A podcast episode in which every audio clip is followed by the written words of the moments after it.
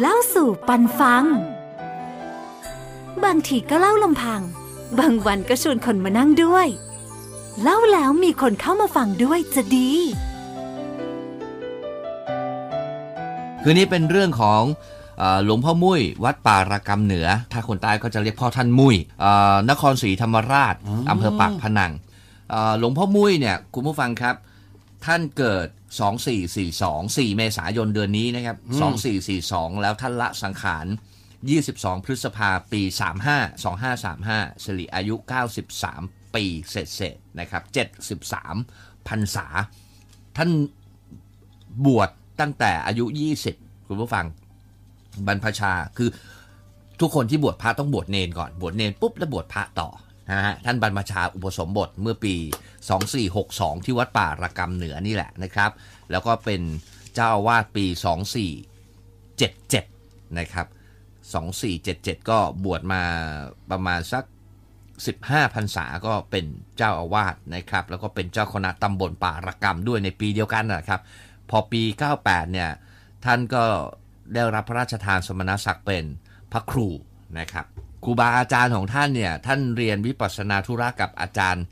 อาจารย์จืด อาจารย์ศักวัดถ้ำเขาพลูที่ชุมพรนะฮะจากนครศรีธรรมราชขึ้นมาก็ผ่านสุราษฎร์แล้วก็มาถึงชุมพรท่านเรียนเรียนวิปัสสนาแล้วก็ออกทุดงประจวบเพชรบุรี ราชบุรีขึ้นมานะฮะทุดงขึ้นมาเนี่ยท่านทุดงร่วมกับ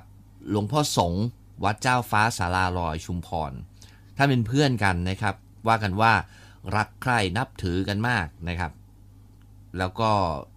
หลวงพ่อมุ้ยเองเนี่ยท่านเข่งครัดมากนะฮะเข่งครัดมากเป็นที่เคารพสักการะของลูกศิษย์ลูกหา ท่านเก่งหลายอย่างครับคุณผู้ฟังเอ่อหมอยาแน่นอนที่สุดต้องเป็นของติดตัวเลยพี่เอสครับนะฮะผม พระ เกจิอาจารย์รุ่นเดียวกับหมอยาอืมเพื่อสงเคราะห์ชาวบ้านเรื่องสมุนพรมสมุนไพรเนี่ยครับเกจิอาจารย์ชื่อดังหลายท่าน ท่านท่านจะเก่งเรื่องนี้มากอืมเวทมนต์คาถาครับใช่ย่อยนะครับ แล้วนอกจากนั้นยังเป็นพระที่เป็นนักเทศน์อีกต่างหากนะครับ วัดปฏิบัติของท่านเนี่ย ท่านฉันมื้อเดียวในหนึ่งวัน มื้อเดียว และท่านไม่อาบน้ำนะคุณผู้ฟัง แต่ที่แปลกก็คือ ท่านไม่อาบน้ำแต่ ตัวท่านสบงจีวรอังสไม่มีกลิ่น ปกติทุกอย่างไม่อาบน้ำเลย บางรูปเนี่ยท่านจะส่งน้ำอาบน้ำปีละครั้ง แต่หลวงพ่อมุ้ยไม่เลยอืมหลวงพ่อมุ้ยวัดป่าละกำนะครับ วัตถุมงคลของท่านที่ดังเลย ดังเลยคือพระปิดตาน้ำนมควาย พระปิดตาน้ำนมควายถือเป็นเอ่อหนึ่งในสิบพระปิดตายอดนิยมของนักสะสมพระเครื่องเลยเออนอกจากนั้นเนี่ยหลวงพ่อมุ้ย ท่านยังเสกร่วมพิธีเสกจตุคามรามเทพรุ่นแรกนะ ปี 30 เป็นหนึ่งใน 8 ของเกจิอาจารย์ที่นั่งปลกนั่งปลุกเสกประจำทิศต่างๆ มี 8 ทิศท่านเป็นหนึ่งใน 8 ที่ร่วมปลุกเสกนะฮะ เด่นๆ ของหลวงพ่อมุ้ยเนี่ย ท่านเป็นนักพัฒนาเป็นพระนักเทศอบรมสั่งสอน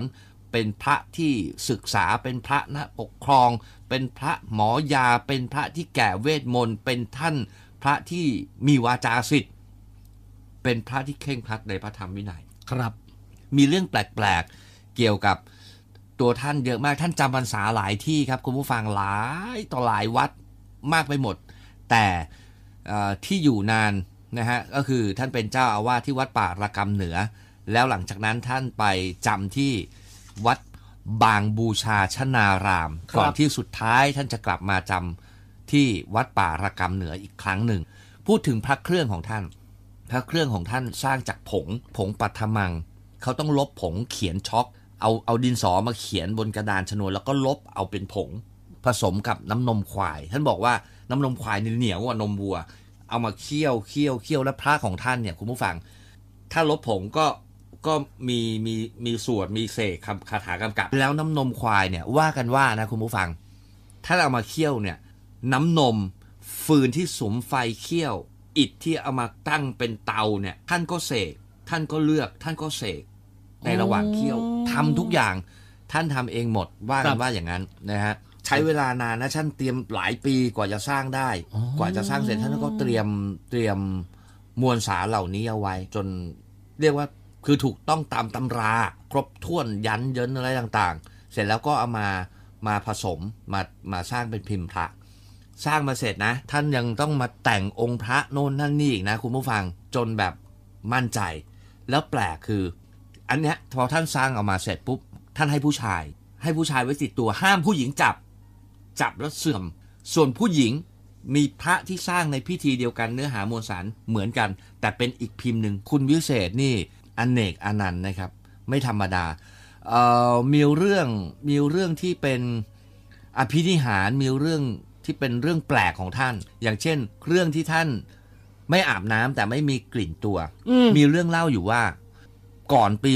2500 ครับคุณผู้ฟังหลวงพ่อมุ้ยเนี่ยท่านไปทุดงค์ครับ ไปทุดงค์ทุดงค์ไปถึงที่พัทลุงท่านก็ส่งน้ำหรือว่าอาบน้ำที่บ่อน้ำร้อนแห่งหนึ่งที่พัทลุงแล้วอธิษฐานจิตว่า ตั้งแต่บัดนนี้เนี่ยจะไม่ส่งน้ำด้วยความสัจจะขออย่าให้สบงจีวรตัวมีกลิ่นเป็นอันขาดแล้วหลังจากนั้นเป็นต้นมาหลวงพ่อมุ้ยพ่อท่านมุ้ยท่านก็ไม่เคยอาบน้ำไม่ส่งน้ำอีกเลย แต่อย่างที่บอกไม่มีกลิ่น ท่านไม่ส่งน้ำมาตั้งแต่ครั้งนั้นอะ40 ปี แล้วก็มีอีกเรื่องหนึ่งเรื่องแปลกจ้ะอย่างที่บอกท่านเป็นพระนักพัฒนาเป็นนักสอน ในยุคนั้นยุคสมัยนั้นสมัยจอมพลปอมีมีเรื่องบอกกันว่า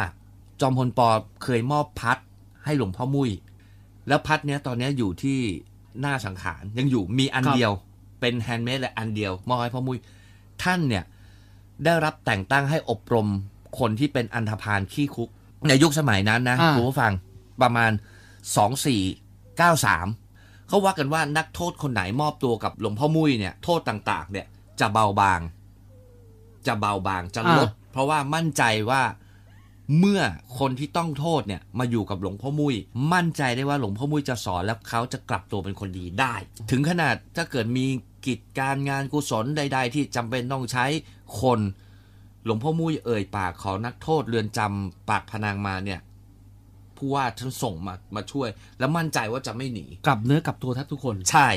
นะครับมั่นใจว่าไม่หนีมีอยู่ครั้งหนึ่ง เล่าสู่ปันฟัง บางทีก็เล่าลำพัง บางวันก็ชวนคนมานั่งด้วย เล่าแล้วมีคนเข้ามาฟังด้วยจะดี มีอยู่ครั้งหนึ่ง ปรากฏว่านักโทษพยายามจะหนีมาช่วยงานแล้วพยายามจะหนีแหมไม่มีโซ่ไม่มีตรวนเพราะว่าเพราะว่าจริงๆแล้วโทษดีก็เยอะอะไม่ดีก็ไม่ดีก็มีที่ผสไอ้มคมานที่คิดจะหนีก็ก็มีมีนะครับ ถึงขนาดแบบอยู่ในวัดมาช่วยงานวัดปุ๊บได้จังหวะ จะแวบอ่าอ่าต้องหนีสิอ่าหนีไม่ได้ทำไมอะป๋าเดินวนมันอยู่ในวัด หาทางออกไม่เจอ ไม่เจอทางออก ไม่เจอทางออกอ๋อนี่เขาเล่ากันมาถึงขนาดนี้ ก็เป็นเรื่องแปลก แปลกมากครับ ว่ากันว่าหลวงพ่อท่านใส่บางอย่างเอาไว้อืมใส่มนต์เอาไว้ครอบเอาไว้ ให้อยู่แต่ในนั้นน่ะ ใช่อ่านะแล้วก็เป็นการวัดใจใช่ด้วยไงใช่เออนะฮะ แล้วในในวัดเนี่ยในวัดท่านเนี่ยจะมีมีสระน้ำนะผมก็ไม่เคยไปเขาบอกว่ามีสระที่นักโทษช่วยกันขุด มีถนนข้ามหนทางที่ช่วยกันขุดเขาบอกว่านักโทษบางคนที่แบบมีคดีใหญ่ ๆ ถ้ามีบัตรของหลวงพ่อมุ้ยนะอ่าที่โดนจับตายนะอ่าถ้ามีบัตรหลวงพ่อมุ้ยนะเขาเว้นไว้ให้ก่อน ยังเขาเรียกว่ายังยอมว่างั้นเถอะอ่า เพราะว่าเชื่อว่าจะกลับตัวเป็นคนดีเพราะหลวงพ่อสอนจะกลับตัวเป็นคนดีได้แสดงว่าเขาจะมีโอกาสที่เขาจะใช่จะรอดใช่ไหมครับป๋าถ้าเขาเป็นคนดีใช่อ๋อหลวงพ่อมุ้ยเอามาดูแลสงเคราะห์ให้ครับหรือแต่ถ้าทางการต้องการจริงๆหลวงพ่อมุ้ยก็ส่งตัวไปให้อ๋อออะไรอย่างนี้นะ ก็ก็เป็นเรื่องแปลก หมอยาเรื่องหมอยา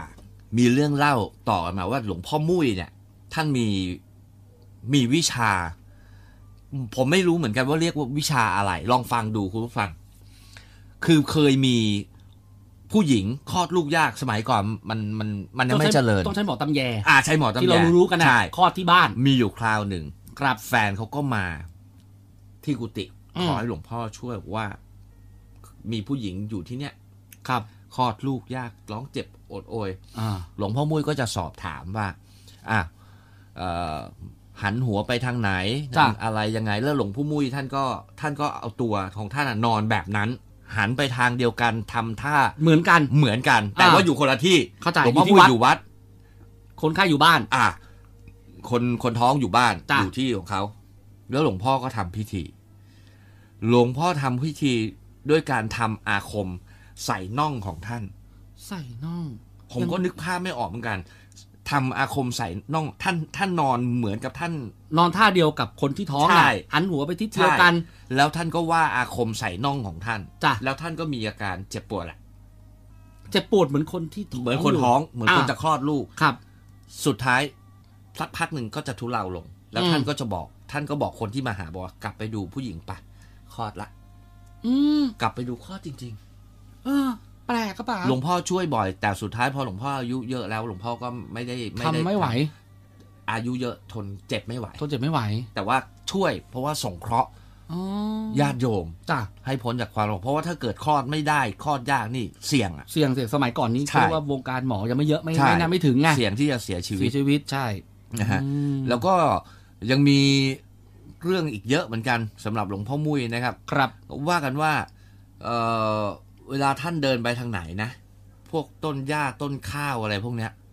ไม่เป็นทางเลยอะทำไมอะป๋าไม่รู้ หรือว่าเรื่องราวเหนียวอะหลวงพ่อมุ้ยก็มีนะครับ มีโจรท่านหนึ่งครับเอามีโจรท่านหนึ่ง มีโจรท่านหนึ่งตายแล้วครับ มีโจรกลุ่มหนึ่งอืมสมัยก่อน เสือเนี่ย โจรเนี่ย ใช่ว่าบางทีเจตนาไม่ดี เสมอไปนะบางทีเขาปล้นคนรวยช่วยคนจนนะอาโจรดีก็อะมีก็มีอ่าแต่ว่ามันก็ผิดนะถูกนะฮะมีอยู่คราวหนึ่งโจรมันจะปล้นบ้าน มันประกาศไว้เลย วันวอเวลานอนี้ข้าจะมาปล้นบ้าน หลังนี้ปล้นหมู่บ้านนี้ อ่า ถูกอ่าต้อง ปรากฏว่าคุณผู้ฟังครับ เศรษฐีคนหนึ่งเป็นลูกศิษย์หลวงหลวงพ่อมุ้ยพ่อท่านมุ้ยเนี่ยกลัวสิ โจรมาประกาศปุ๊บอุ้ย บ้านแล้วแล้วล่ะ โดดเรือลงเรือเลยพายไปหาหลวงพ่อมุ้ยไปถึง บอกหลวงพ่อหลวงพ่อ โจรมันจะมาปล้นอ่าหลวงพ่อถามว่า เป็นเศรษฐีนะครับ เอาแล้วกลัวเขาหรือถามเลย เออ แล้วเศรษเศรษฐีฐีหรือเปล่ากลัวสิครับพ่อเออเพราะเสือประกาศขนาดนั้นปน่ะระกาศนะฮะหลวงพ่อก็เลยบอกว่าอะหลวงพ่อก็เสกน้ำมนต์ไปให้นะครับ แล้วก็เอาพระปิดตามอบให้ บอกว่า เองไปถึงบ้าน เอาน้ำมนต์พรมรอบๆบบริเวณบ้านนะอืมแล้วก็เอาพระเนี่ยบูชาไว้ติดตัวครับ จะได้รอดปลอดภัย อ่า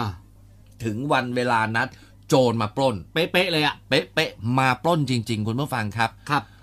มาปุ๊บตรงรี่เข้าเลยปล้นปุ๊บตามธรรมเนียมโจรอ่าปล้นแล้วต้องได้อะไร ปรากฏว่า วันนั้นเนี่ย โจรปล้นได้ผ้าคีริ้วไป ไปเข้าบ้านบ้านหลังหนึ่งเจ้าของบ้านโดนทุบครับ เพราะว่าโจรได้ของไม่มาก เจ้าของบ้านก็โมโห บ้านเศรษฐีอยู่ข้างหน้าบ้านเนี่ย มึงทำไมไม่ไปปล้นอ่ามาปล้นอะไรบ้านกูแสดงว่าป๋าก็เราบอกว่าเขาโจเสือเขาไม่เห็นบ้านไม่ศรษฐีเห็น โจรบอกว่ามันมีที่ไหนเรามีแต่บ้านแกหลังเดียวเท่านั้นแหละ ก็เลยก็เลยเป็นบ้านหลังนี้ไป เออ ก็เลยได้แต่พักคีริ้วเออโอ้แปลกอะป๋าเนี่ยเออหลวงพ่อเรื่คองงแปลกทุกคงท่องมนต์ไว้ไงไม่ให้น้ำมนต์องเห็นไงอ่า น้ำมนต์เอาไงน้ำมนต์แล้วก็พระปิดตาด้วยใช่ที่พกติดตัวไว้ ใช่อืมใช่ นะก็เรื่องเรื่องอภิธิหารฟันแทงไม่เข้าเนี่ยก็มีเยอะครับมีเยอะนะครับ เอาโดยสังเขปครับโดยผมสังเขปนะฮะวัตถุมงคลว่ากันว่าวัตถุมงคลที่พ่อท่านมุ้ยทำเองเนี่ย มีอยู่ประมาณหกอย่างมีไม้เท้า ไม้เท้าของท่านนะอ่านะฮะว่ากันว่ามีแค่สองอัน มีลูกมะพร้าวลูกมะพร้าวลูกมะพร้าวบรรจุคาถาลงอักขระเลขยันที่ท่านเขียนลงกระดาษแล้วก็ ใส่ไว้ในลูกมะพร้าว ไม่ไม่ไม่ใช่สนับเป็นกะลาแล้วเขียนยันไว้ไม่อ๋อเป็นลูกแล้วก็เป็นลูกใส่คาถาไว้ในอ่ามมะพร้าวเอาแปลกครับป๋าว่ากันว่าท่านเสกไว้ไม่น้อยกว่าสิบปี อ่ามีอยู่ไม่ถึงสิบลูก โอ้อยู่ไหนอะครับไม่รู้อยากนะฮะเห็นจริงแต่ว่าพระปิดตาเนี่ยมีเยอะมีเยอะมีเยอะอันนี้นะเราฮะเห็นพเยระอะปิดนะตาก็ก็มีเยอะแต่ว่าราคา ราคาแพงหน่อยพระปิดตาเนี่ย ท่านใช้เวลาสร้างสิบสามเดือน ปีหนึ่งอะ ใช่เออของผู้ชายเป็นพระปิดตา ของผู้หญิงของผู้หญิงเนี่ยเป็นพระปางประธานพร รูปคล้ายๆ กลีบบัวเป็นรูปหยดน้ำอ๋อของผู้หญิงของผู้หญิงโดยที่บอกเฉว่าพะผู้หญิงก็ส่วนผู้หญิงห้ามจับใช่ห้ามจับใช่อืมผู้ชายก็ใช้ของผู้ชาย ผู้หญิงก็ใช้ของผู้หญิงครับนะฮะแล้วก็มีผ้ายันมีลูกอมชานหมาก ลูกออืมมชานหมากได้ยังพอพอเห็นพอหาได้อยู่ไม่แพอะงแล้วเท่าแล้วไหจากร่นะทุกวันนี้ถ้าเราจะบูชาอย่างลูกอมชานหมากก็จะลักษณะเป็นชานหมากมาเลย ใช่เป็นเม็ดดำอ๋อๆ เป็นเป็นเหมือนหมากที่ขายเขาก็จะมาบรรจุไว้ในใส่ในกรอบอ่าแล้วก็รู้เนี่ยเป็นลูกอมชานหมากของหลวงพ่อมุ้ยใช่อ๋อแต่ว่าวิธีการดูก็ต้องต้องไปศึกษาครับ ผมไม่มีนะอ่าผมไม่มี ผมสนใจลูกมะพร้าวโโอ้โหผมว่าจะแปไปลหกป๋าแล้วมีมาทีสิบลูกอะโหมูลค่าถ้าจะต้องเปลี่ยนมือก็คงเยอะอะใช่แล้วยังขนาดพับปิดตายังหลายตังค์เลยต้องบนต้องบอกว่าเป็นของแปลกอะอ่าเออนะฮะหลวงพ่อมุ้ยครับ คืนนี้ครับเปิดกรุ ตำนานเก่าเล่าเรื่องของพ่อท่านมุ้ยวัดป่าระกำเหนือครับนะผมไปค้นดูที่บ้านดู หลวงพ่อละสังขารปี